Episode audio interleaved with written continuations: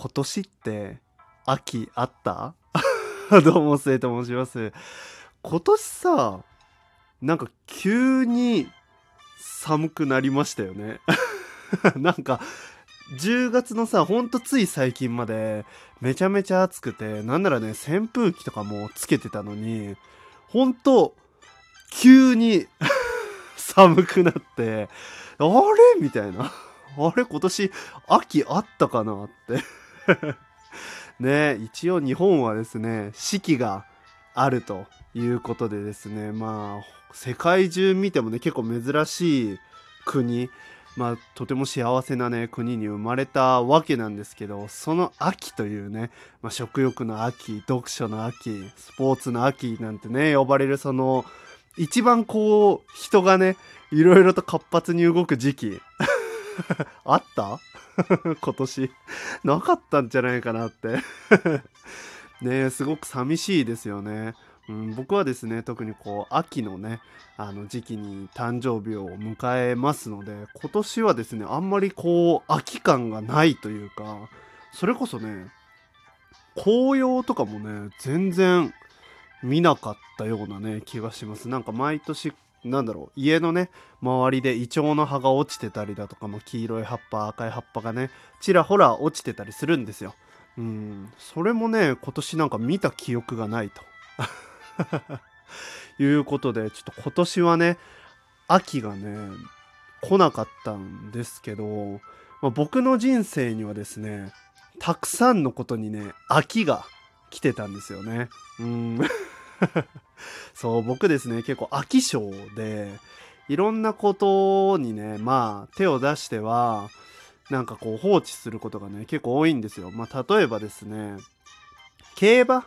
うん。あんまりこう掛け事はね、僕そんなに好きじゃないんですけど、競馬とかデータをね、見るのが結構好きで、まあそれもね、競馬はいろんなこうデータを見て、まあこの馬がいいんじゃないか、あの馬がいいんじゃないかみたいなね、うん、ことをするんですけど、こういうのも結構ね、飽きてきましたし、ま、ゲームもですね、なんか物によってはすぐにねちょっとやめるというかせっかく買ったのにこうなんだろうストーリーをね終わらせないみたいなね、うん、いうこともありましたしまあいろんなことにですねまあ飽きがすぐ来ちゃうんですよね。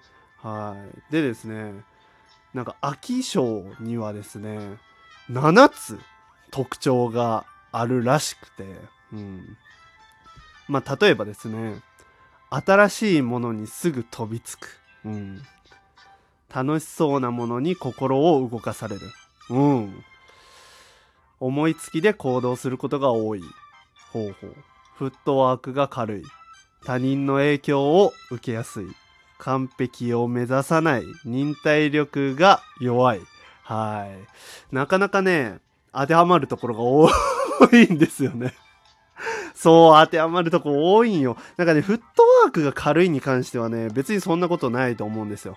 うん。ちょっとデブ症なのもあって、こう、あんまりね、外に出ることを、まあ、自発的にね、外に出ることは多くないんですよ。うん。こう、遊びに一人でね、行くとか、ちょっとスポーツしに行くとか、ランニングしに行くみたいなことはね、あんまりないですし、誰かからね、誘われてもそんなにね、はいっていうね、二つ返事でね、うん、行こうみたいな感じで行ったりとかはしないんですよね。うん。まあ、ただですね、こんな飽き性な僕でもですね、長く続けたことがですね、一つあるんですよね。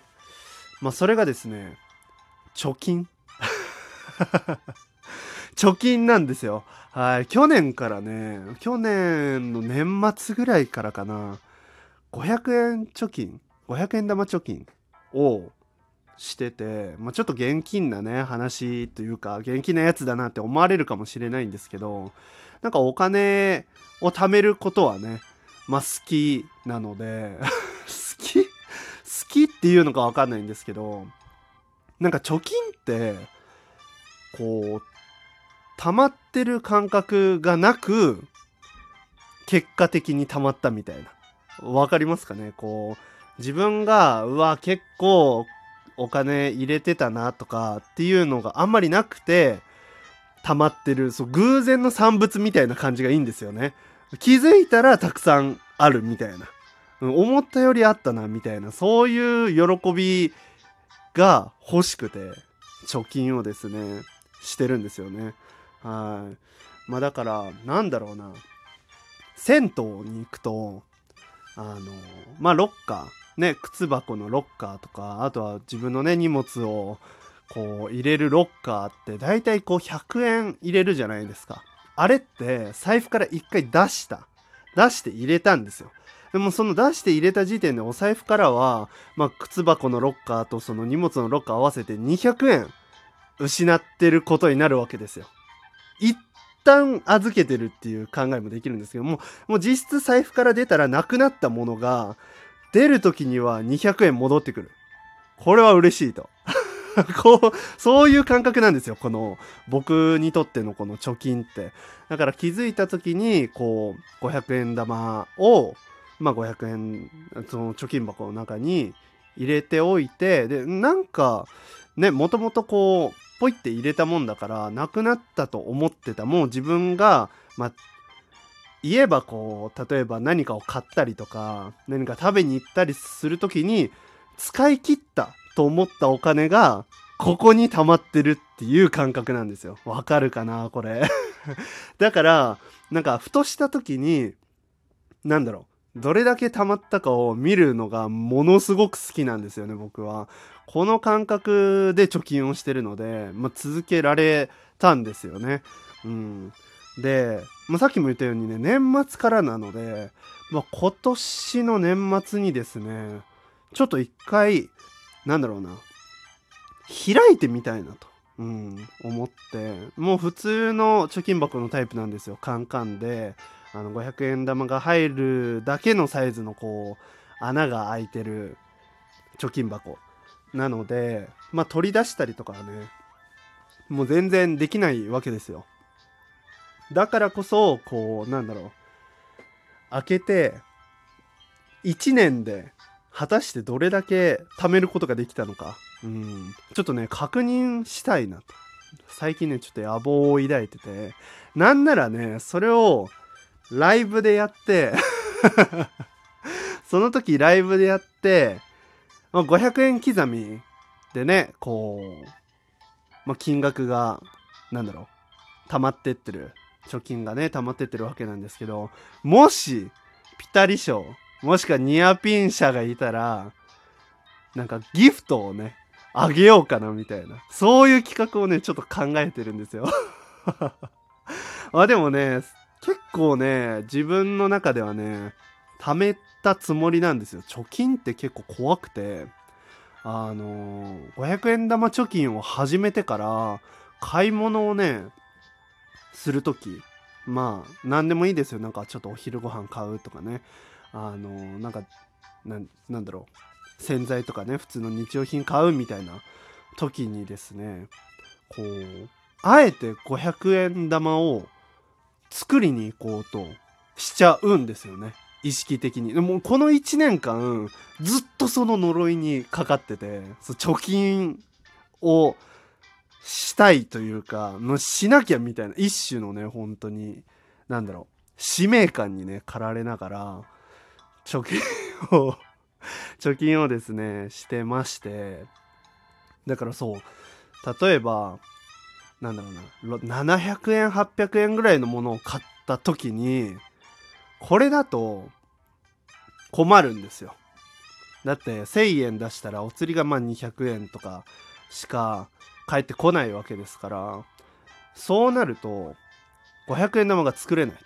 うん。まあ小銭もねちょうどそんな200円300円あったりすることなんて多くないですからそうなったらまあ2000円ポッて出した時にしっかり500円玉が返ってくるようにもうちょっと買うとかねしちゃうんですよね これ、いいのかね、悪いのかわかんないんですよ。この貯金をするっていうことが。この貯金の呪いのせいで余分なものも買ってる説あるんですよね。うん。ましてやこの貯金箱を買う時にですね、まあ友人とね、あの、ドン・キホーテで、買ったんですけど、もう貯金がしたいって唐突にね、僕が言い始めて、その貯金箱が結構ね、1000円近くしたんですよね、割と。うん、30万円分貯まる500円玉貯金箱だったんですけど、なんか貯金箱を買うために金使ってんじゃんとも言われましたし、確かに冷静に考えたらよ、貯金箱なんか買わなくてもさ、こう、どっかで、ね、自発的になんだろうな、貯金箱を作って、ね、そこに貯めていけばいいのに だからね、もう貯金箱を買うっていうところから結構貯金の呪いがですね、ものすごくて、うん。なんか、ほんと一種のね、呪いの、もう最、最高位の呪いですよね。うん。もう作る作らないとみたいな。うん。収集家コレクターみたいになってましたしね。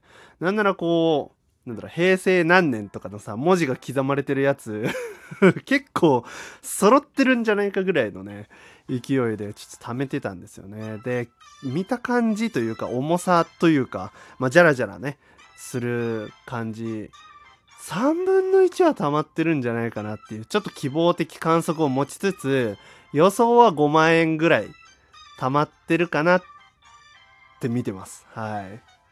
なのでね、ちょっと年末になったら、開いてみたいなと。うん。で、それを数える、ちょっと現金なライブをしようかなと 思ってます。はい。皆さんもね、ぜひ貯金するときは無理のないように、計画的にね、貯金していただけたらなと、うん、いうふうに思います。はい。というわけで、今日はこれにて終わろうかなというふうに思います。よければまた次回も聴いてください。それでは、またね。